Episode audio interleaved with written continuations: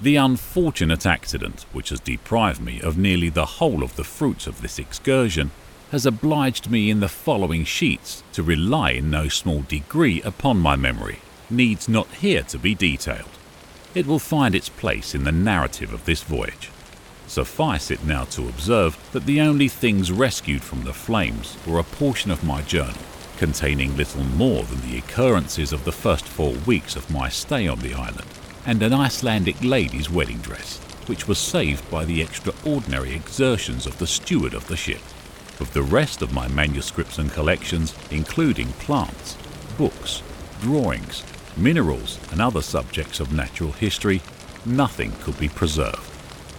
William Jackson Hooker, 1811.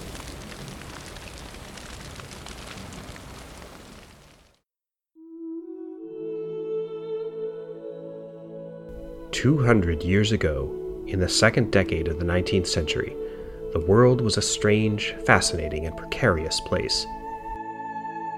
It was a time of global conflict and uneasy peace. A time of great environmental change, a time of disaster and miracles, anomalies and mysteries. It was a time when our modern world began to emerge, and a time like almost no other in history. This podcast is about stories, true stories, of this remarkable era. This is the Second Decade Podcast. My name is Sean Munger. I'm a historian, author, teacher, and podcaster. You can visit the website for this podcast at seconddecade.net. Second Decade is spelled out all one word, two D's in the middle. Thanks for joining me on this journey into the past.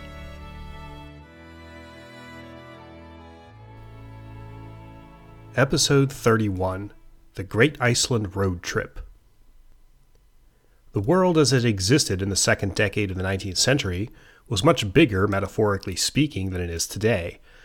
I'm recording this episode at my house in Oregon, USA, but within minutes of this podcast going live, people all over the world will be hearing my voice. I know, for instance, that I have a listener in Morocco. Whoever you are, I've seen you downloading the show. Morocco pops up on my map every time I upload an episode. Our world, unthinkable to the people who lived 200 years ago, is knitted together principally by technology.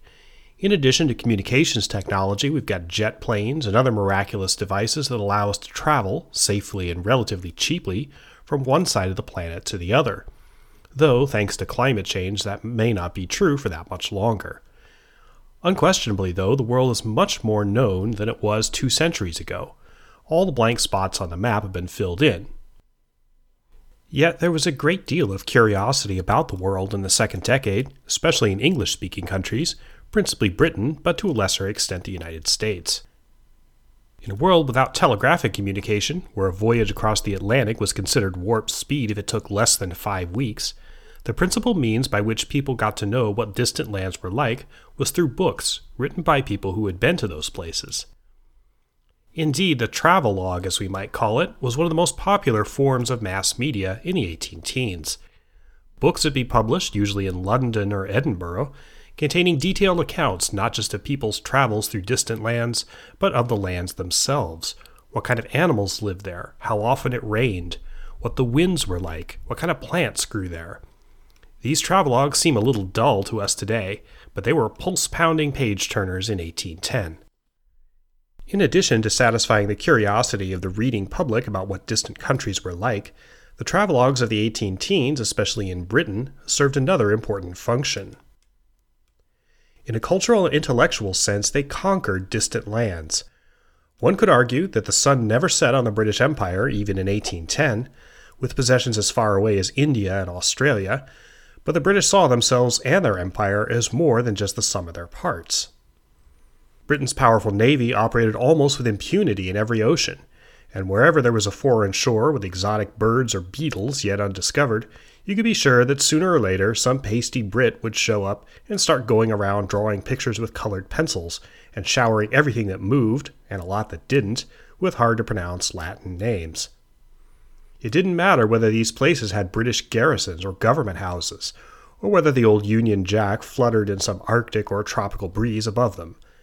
If Englishmen had been there and catalogued its wonders in the exacting way that Englishmen did, a place had been made legible and understandable to the English speaking world, but only if that pasty Brit with his colored pencils made it home to write a book about it. Tonight's episode is based on one of those travelogues. In the summer of 1809, a 24 year old English botanist by the name of William Jackson Hooker made a trip to what was then a mysterious island on the chilly fringe of Europe. Now, don't get me wrong, Iceland was by no means unknown in 1809.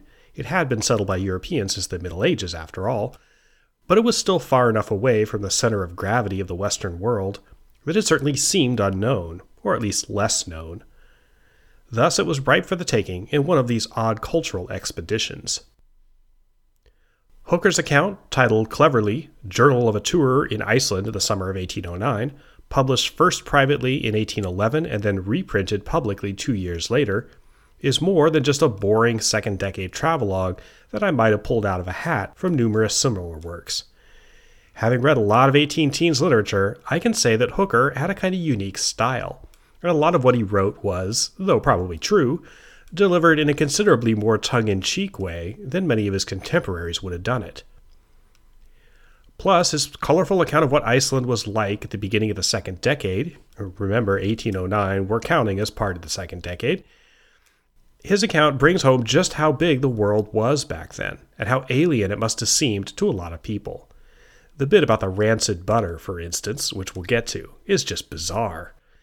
It certainly sets a unique and unusual scene, and Hooker's travelogue represents a fascinating snapshot in time of a place that, even in today's world, is very unique and distinctive.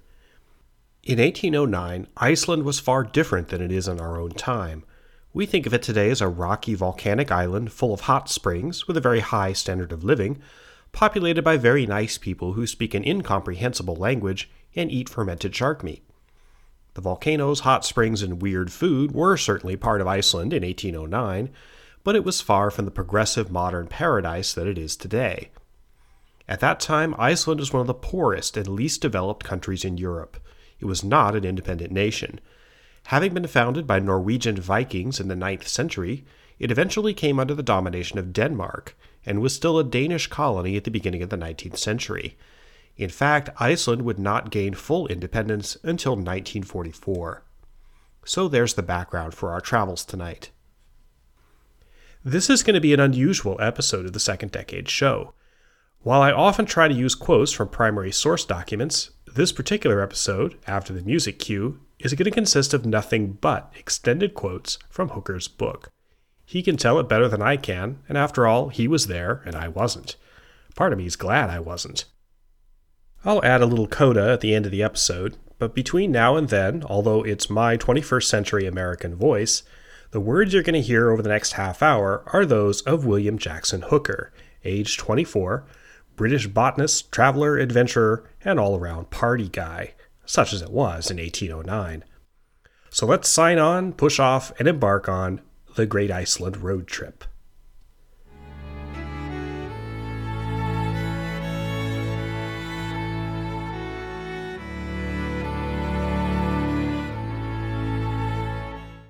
Friday, June 9th, 1809. Early this morning, the Margaret and Anne, Captain Lilson, bound for Reykjavik in Iceland, being ready for sea and my luggage having been previously sent on board, Mr. Phelps, Mr. Jorgensen, and myself embarked from Gravesend. From the excellent accommodation which the vessel afforded, and the pleasant society of the two companions of my voyage, I flattered myself, and not in vain, with as agreeable an excursion as the nature of the circumstances would allow. Friday, however, being considered by all sailors as an unlucky day to commence a voyage, our people were so tardy in their preparations to get underway that before noon a violent hurricane, which came on and continued all day, obliged us to keep our station, at least as so much as the storm would permit, for we dragged our anchors a considerable way.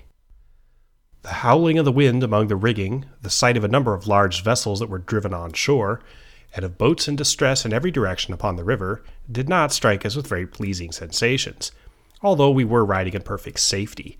To add to the scene, a house close to the shore was discovered to be in flames.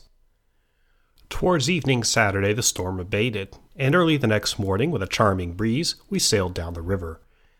About the hour of midnight on the 14th, we descried land on the horizon, or rather snow, for as we approached it, we could discover nothing but mountains of prodigious magnitude, covered on every side with snow, and most distinctly seen from being backed by a dark cloud, though at the distance, as we computed, of fifty miles.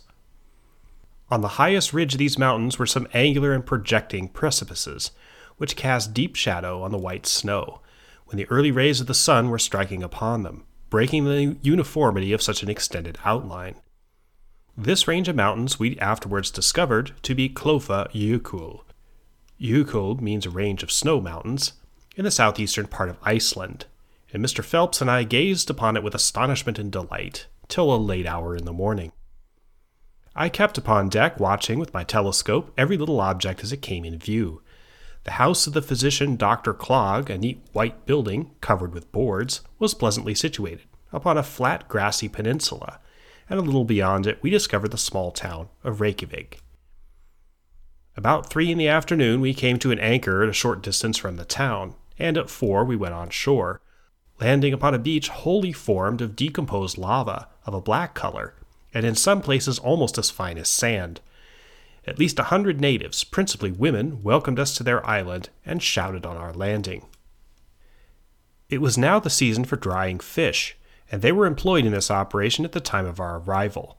Some were turning those that were laid out to dry upon the beach. Another group was carrying in hand barrows the fish from the drying place to a spot higher up the beach, where other persons were employed in packing them in great stacks and pressing them down with stones to make them flat.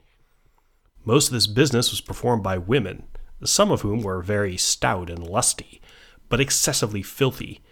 And as we passed the crowd, a strong and very rancid smell assailed our noses. The first peculiarity about the women, which strikes the attention of a stranger, is the remarkable tightness of their dress around the breast, where the jacket is, from their early infancy, always kept so closely laced as to be quite flat, which, while it must be a great inconvenience to them, entirely ruins their figure in the eyes of those who come from a more civilized part of the world.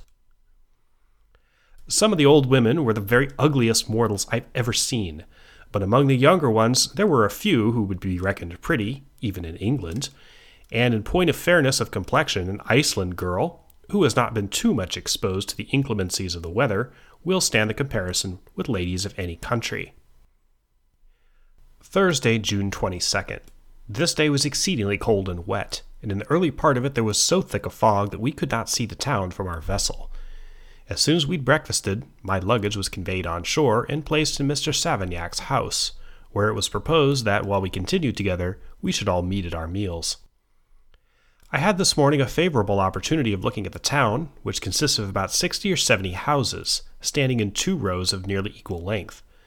These are all framed in Norway, then taken to pieces for stowage in a ship and conveyed here. The warehouses are also shops, where the merchants retail cloth, earthenware, tin and iron utensils, sugar, coffee, tobacco, snuff, rye flour, shoes, rum, in short, every necessity of life. And they take in exchange for exportation wool, tallow, fish, fish oil, seal oil, fox skins, swan skins, eiderdown, worsted stockings and mittens, and sometimes dried mutton. At the western corner of this row of shops are the stocks, or what might rather be called a pillory, for the culprit stands upon a block and has his arms fixed in two holes, formed by iron clasps, on the sides of an upright pole about four feet from the bottom. Still further up the street is a sort of tavern, where the Danes amused themselves with cards, in a room which was built for the purpose of holding a considerable party, and was afterwards the scene of our Icelandic festivities. Tuesday, June 27th.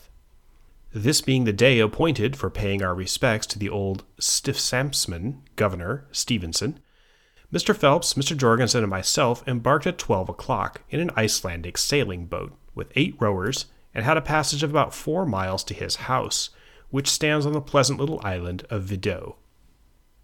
When we were within a few hundred yards of the house, the Stiftsambtsman came to welcome us to the country and to his little island.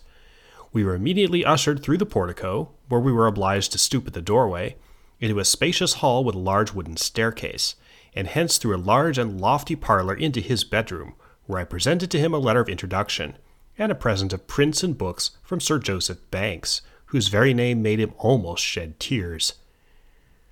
We found the table set out in the large room which I have already mentioned. It had a pretty good boarded floor and walls that were once whitewashed. The furniture consisted of five wainscot chairs, a table with two large chests of drawers on which were displayed such articles of use as approached the nearest to china. Some of them, I believe, actually were so. When we sat down to table, a little interruption was caused by the breaking down of the chair upon which His Excellency had seated himself. But this was soon settled, as there was fortunately still a vacant one in the room to replace it. On the cloth was nothing but a plate, a knife and fork, a wine glass, and a bottle of claret for each guest, except that in the middle stood a large and handsome glass caster of sugar with a magnificent silver top. The natives are not in the habit of drinking malt liquor or water, nor is it customary to eat salt with their meals.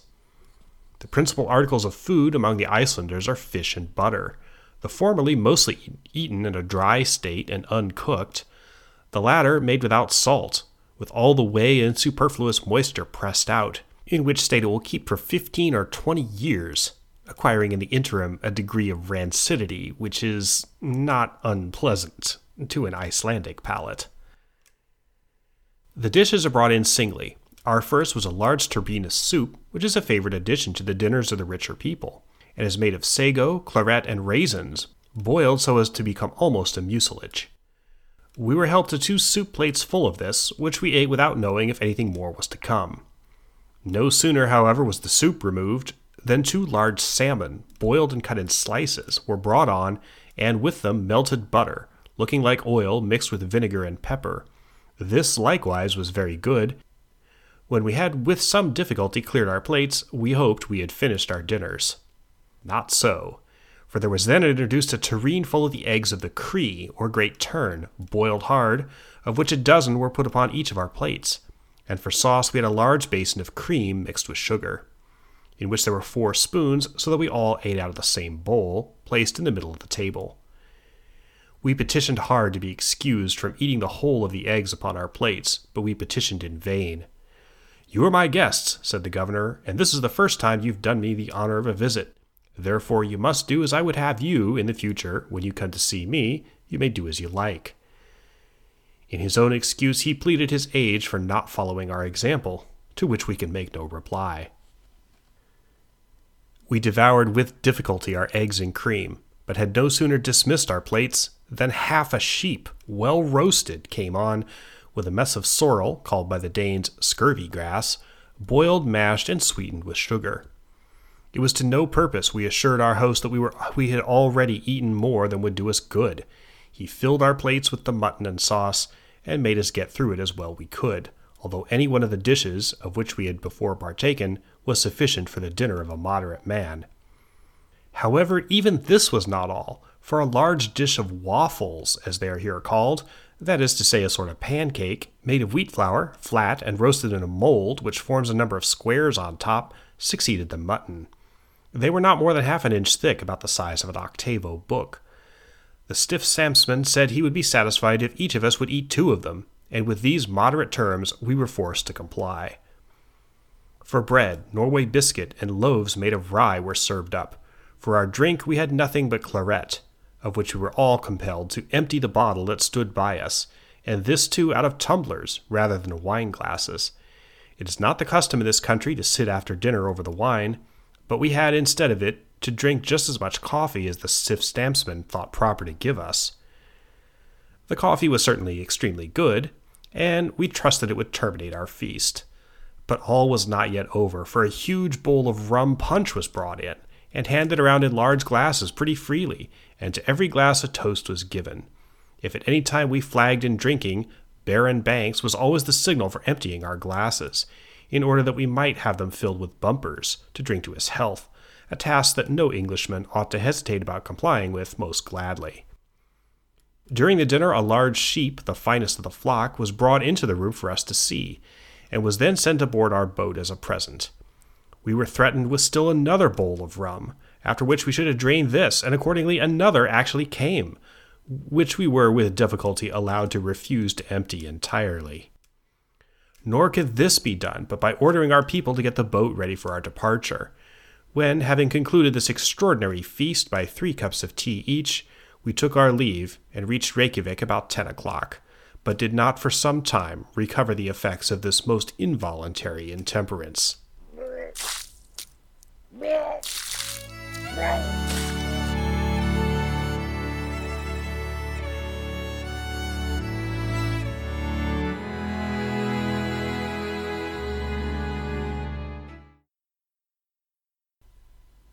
Monday, July 3rd, 1809. Three days of tolerably fine weather were followed by one of almost continued rain, and indeed it was hardly possible to stir abroad the whole week on account of the wet. I rode, however, one morning to the hot spring, where I found a tent pitched, and as many Icelandic women and girls as it would possibly hold, sheltering themselves in it from the weather. They had come with their linen, which was brought on horses from the town, to the hot spring where all the clothes of the people for many miles around were washed. Some of them had a few little, miserable potatoes, not so large as a full sized walnut, which they were cooking in the spring for their dinner, which they offered me. I had carried with me some eider duck's eggs for the purpose of trying how long it would take to boil them hard, and I found they required ten minutes, whilst lying in a part of the water where the thermometer rose to 200 degrees. We stopped at Thingvalle to take the leave of the priest, and having refreshed ourselves with some rich cream which he offered us, we then pursued our course in a southeasterly direction, among the innumerable cracks, rents, and hills of rugged lava, which rendered traveling extremely fatiguing for the horses, and by no means free from danger. We were then full half an hour in crossing a place of not more than two or three hundred yards, except that we were occupied some little time in helping the horse of the priest Eggclosen from a hole into which he'd fallen among the rocks, where he had torn the skin more than halfway down his leg. This misfortune, which lamed the poor animal considerably, and which to a native of any other country, who like this man was worth only one horse in the world, would have been a cause of uneasiness, if not of complaint, it had no such effect on Eggclosen. When I was lamenting the number of lives which Eggclosen assured me were lost among the holes that are here everywhere met with, he stopped me by saying, It is God's will that it should be so. On arriving at the opposite side of the chasm, we found ourselves in a somewhat better track, but as our friends from Eiderbog and Thingvalle were not thoroughly acquainted with this country, it was advised that we should call at a peasant's house, which was but little out of the way, where we might procure something to apply to the leg of the wounded horse and at the same time might inquire after a guide.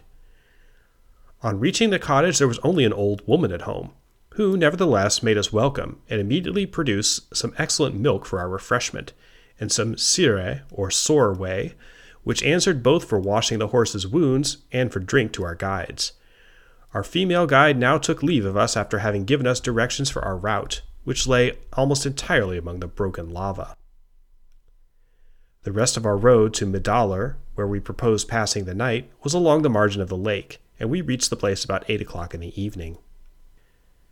Our tents were placed near the church and the house of the priest, who soon came down to welcome us, and offer anything we might want that his house would afford. As most necessary, I first requested that we might have some fire prepared to cook our victuals by, during which operation I was witness to a scene that afforded me no small degree of amusement. After Jacob had been gone into the house some considerable time with the fish that was to be cooked for our dinners, I began to be rather impatient, and begged to be shown into the kitchen that I might see if anything had happened.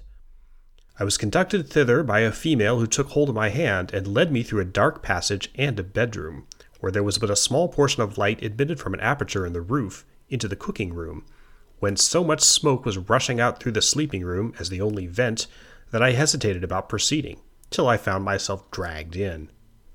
I with difficulty discovered two or three filthy females sitting on the ground, or on some broken chests, and in the middle of them Jacob upon the bare earth. A fire was also on the ground between his legs, over which he held some fish cut in slices in the frying pan, an article which caused considerable astonishment among the women. Close by him sat a pretty Icelandic girl, who had won Jacob's regard so much that every now and then with his knife he turned out a slice of the fish for her, while she, in return for every piece thus offered, rose from the ground, hugged him about the neck, and kissed him. This innocent custom, in use among both the male and female Icelanders upon the most trivial occasions, was here exemplified in a very strong and ludicrous manner, and so occupied the attention of Jacob, who probably mistook for a mark of affection what was in reality nothing more than an expression of gratitude. That I was obliged to tap the honest fellow on the shoulder and remind him that I had not yet had my dinner, and that I wished to have some of the fish saved for me. Before going out of the house, I was anxious to make some trifling present to the mistress of it, a little dirty, ugly old woman, by no means free from cutaneous diseases. I presented to her a snuff box, but her modesty would at first only allow her to suppose that I meant the contents of it for her. As soon, however, she was made to understand that the box also was to be included in the gift, I had the mortification to find myself, before I was even aware of it, in the embraces of this grateful old lady, from which I extricated myself with all possible haste, and performed a most copious ablution at the nearest stream. Our course had hitherto been westerly, but we now turned our faces to the south, and looked toward Skalholt, pursuing a tolerably good track. Immediately surrounding Skalholt, we remarked the ground formed into a number of little hills, among them which was to be seen here and there the steam arising from some hot springs. And on the opposite shores of the river Hvita, which is here of considerable width, is situated a small and rather grassy mountain. In the southeast, over a low range of hills, Hecla reared its head in our full view, covered in snow more than halfway down from the summit. We had scarcely pitched our tents when a handsome young widow, the, of the name of Jonesson, richly dressed in the Icelandic fashion, came down and invited us to her house, where she set before us some wren or rye pottage in a tureen and a basin of cream and sugar. It was one of the best Icelandic houses I had ever entered, and was, moreover, in every part remarkable for its extreme cleanliness, in which respect our hostess was no less conspicuous. The rooms were wainscoted and painted in blue and red, and there was a good library, belonging, however, to the school of Beckstader, the lector of which place, who was brother to Madame Jonesson, frequently consulted it. The collection contained many of the classics, but consisted chiefly of Icelandic books and manuscripts, relating to the political and ecclesiastical history of the country, mixed with extracts from such works as are most scarce in the island.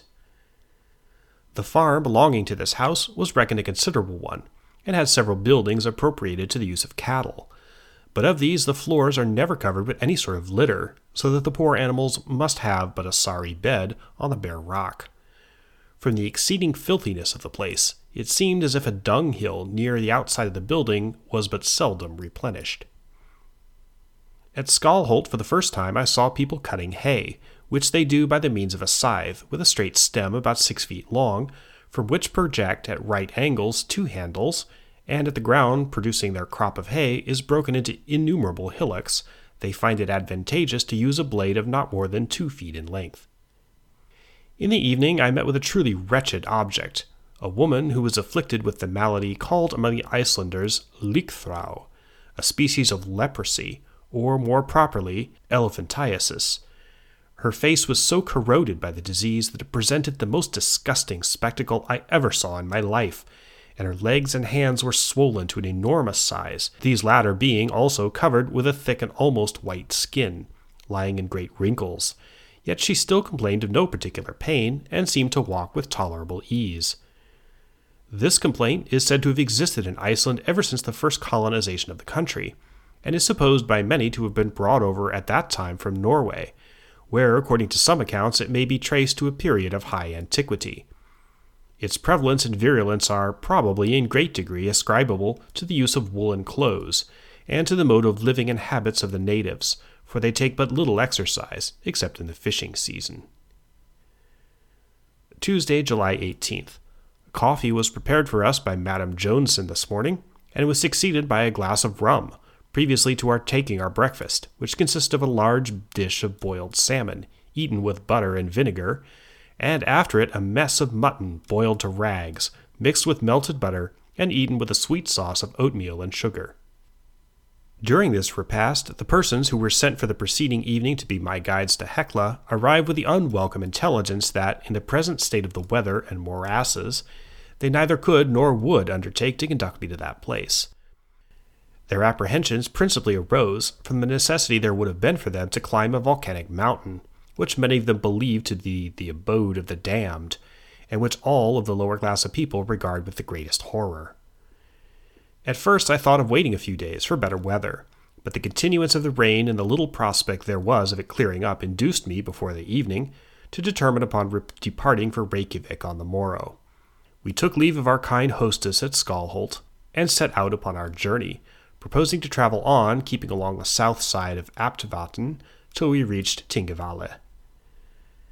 As we ascended the hills on the west side of Aptvatn, the rain changed to thick mist, accompanied by a degree of cold, which I should scarcely have thought could have been experienced south of the Arctic Circle in the month of July.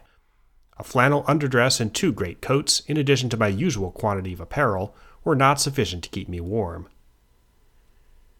Reykjavik, Tuesday, July 25th. This, which was the day appointed for the catching of the salmon in the Lax Elbe at a place near its confluence with the sea, is held as a sort of annual festival by the natives for many miles around, and afforded a scene of gaiety and pleasure that I should scarcely have expected to witness in Iceland. At ten o'clock in the morning, I repaired to the spot amidst hundreds of natives, some on foot, but more on horseback, all dressed in their best apparel, and presenting a truly interesting spectacle, to which the unusual fineness of the day contributed not a little. On every side there were to be seen the happy countenances of the natives, and there was visible among the different ranks of people a degree of familiarity that is perhaps scarcely to be met with in any other country. For men, women, and children of all ages and conditions, the bishop, the midwife, the washerwoman, and the tailor were all conversing with each other without restraint, and on terms of perfect equality. The individuals just enumerated, male as well as female, were clad after the Danish fashion.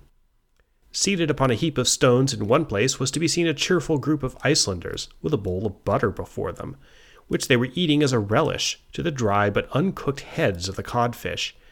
And at a little distance from them, a party of Danes had laid aside their favorite pipe and were regaling themselves with slices of smoked salmon, placed between rye bread and butter, which they every now and then washed down with the contents of their rum bottle.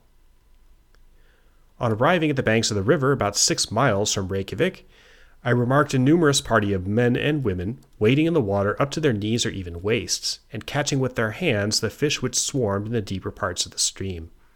As soon as caught, they threw them on shore, where another party was employed in counting them and flinging them into wooden panniers, in which they were to be conveyed upon the horses to Reykjavik and there salted. Before three o'clock in the afternoon, 2,200 salmon were caught in the Lax Elbe, all of which Mr. Phelps bought of the proprietor of the place, and cured two thirds of them for exportation, the remaining third being allotted to those who gave their assistance at the fishery, as a compensation for their trouble. Previously to our departure from Iceland, another change in the government took place. An agreement was now entered into between Captain Jones, Mr. Phelps, and the principal Icelanders, by which it was settled that the former government should be restored, and that it should be held responsible for the persons and property of all British subjects. These affairs having been brought to a conclusion by Friday, the 25th of August, the Margaret and Anne and the Orion were finally ordered to weigh anchor on the afternoon of the same day. I believe not one of our little party left Iceland with feelings of regret. The weather, which had at best been unfavorable, was now daily growing worse, and not only rendered our longer abode in the island disagreeable, but threatened us with a dangerous passage homeward.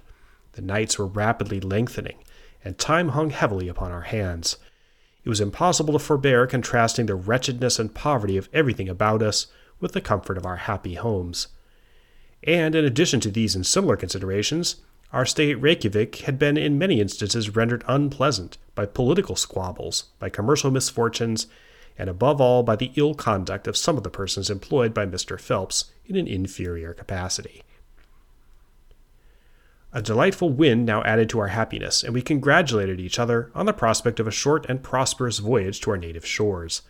But the next morning, what different ideas crowded upon our minds, when, about six or seven o'clock, we were awakened by a smoke and a strong smell of burning that issued from the different hatchways, especially from that in the fore part of the ship, and left us no room to doubt but that the vessel was on fire, and that the flames would soon burst out. We were then twenty leagues distant from the nearest shore, a barren and inhospitable coast, and the wind was blowing from that quarter, so that to gain even this was impossible. We were also unprovided with boats sufficient to have contained one half of our crew, nor could any boats have assisted us in such a tempestuous ocean, so that our joy was inconceivable, and our astonishment scarcely less so, when but a few minutes after the discovery of our misfortune, a distant sail was detected, which, improbable as it seemed to us, we knew could be no other than the Orion. After having put about our vessel and come sufficiently near, we hoisted signals of distress, upon which the Orion crowded all her sail, and in about two or three hours Mr. Jorgensen himself came on board. The fire had by this time so much increased that it was found necessary to have all the boats in readiness to convey the people to the Orion. Every precaution was in the meanwhile used to suffocate the flame with wet swabs, sailcloths, etc., and it thus at least to retard the disaster, but all to no purpose. We so plainly saw our situation that it was but a little time before the whole of us had left the Margaret and Anne, except a few who remained to cut open the decks and make a last effort by throwing down water to extinguish the flames. Such, however, was the ascendancy they had already gained, and as such the volumes of smoke and fire which instantaneously burst forth, that delay only endangered the lives of the men, and it was found necessary almost immediately to abandon the attempt and give up the vessel to her fate. By 12 or 1 o'clock, every living thing, not excepting the sheep, cats, and dogs, was secured, but of our property it was impossible to save anything, excepting only a very few articles that were with us in the cabin. For the fire, at the time of its first discovery, had taken hold of the place in which everything most valuable was kept. We were but too happy to escape with our lives, and with the clothes upon our backs. It was not long before the timbers of the vessel were destroyed, but the copper bottom con- continued floating about like a great cauldron filled with everything that was combustible in a liquid and blazing state, till the sad spectacle was concealed from our view by a dense fog at four or five o'clock in the afternoon. When, with a fairer breeze, we steered back for Reykjavik, the Orion not affording the accommodation for so many people as were now on board, nor being furnished with provisions enough for a voyage to England. It had been whispered among our crew previously to their leaving the Margaret and Anne that some of the Danes had probably set fire to the vessel, and this suspicion was now confirmed even by their own confessions. Two of them, therefore, who were most strongly suspected, were put in irons. On the 4th of September, we once more left these unfortunate shores. We directed our course straight for England, proposing in our way to touch at the Faroe Islands. On the 20th of the same month, we thanked God on finding ourselves safe at anchor in Leith Roads.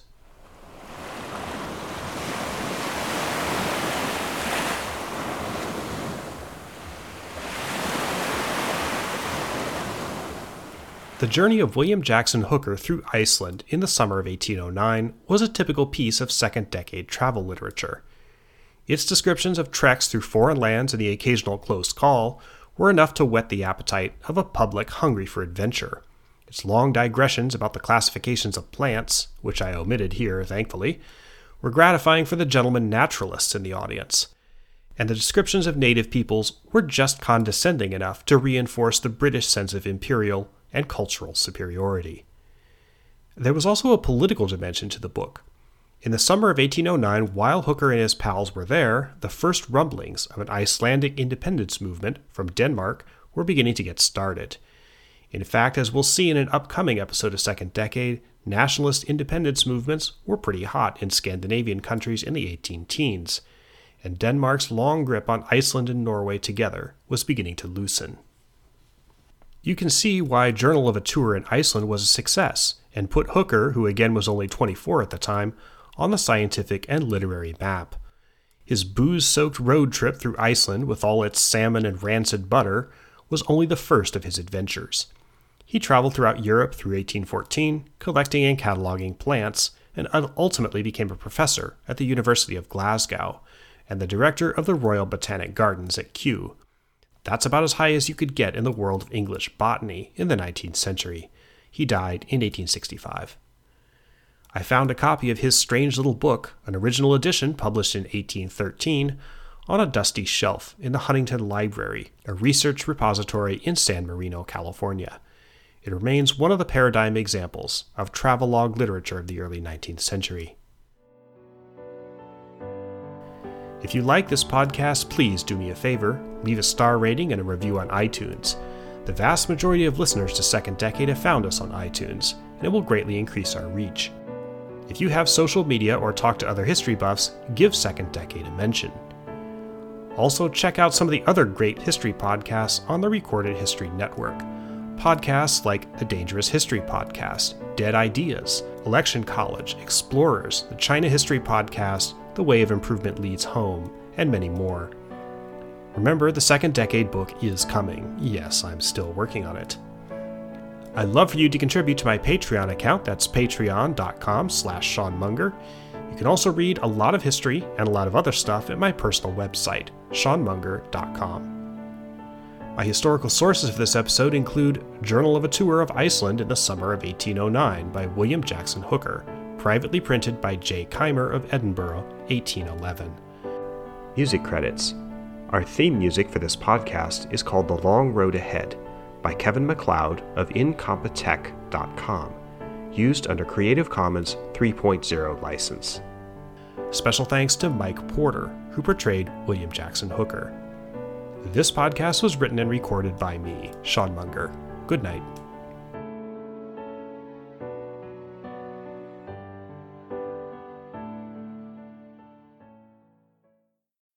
When you need mealtime inspiration, it's worth shopping Kroger, where you'll find over 30,000 mouthwatering choices that excite your inner foodie. And no matter what tasty choice you make, you'll enjoy our everyday low prices, plus extra ways to save, like digital coupons worth over $600 each week. You can also save up to $1 off per gallon at the pump with fuel points. More savings and more inspiring flavors make shopping Kroger worth it every time. Kroger, fresh for everyone. Fuel restrictions apply.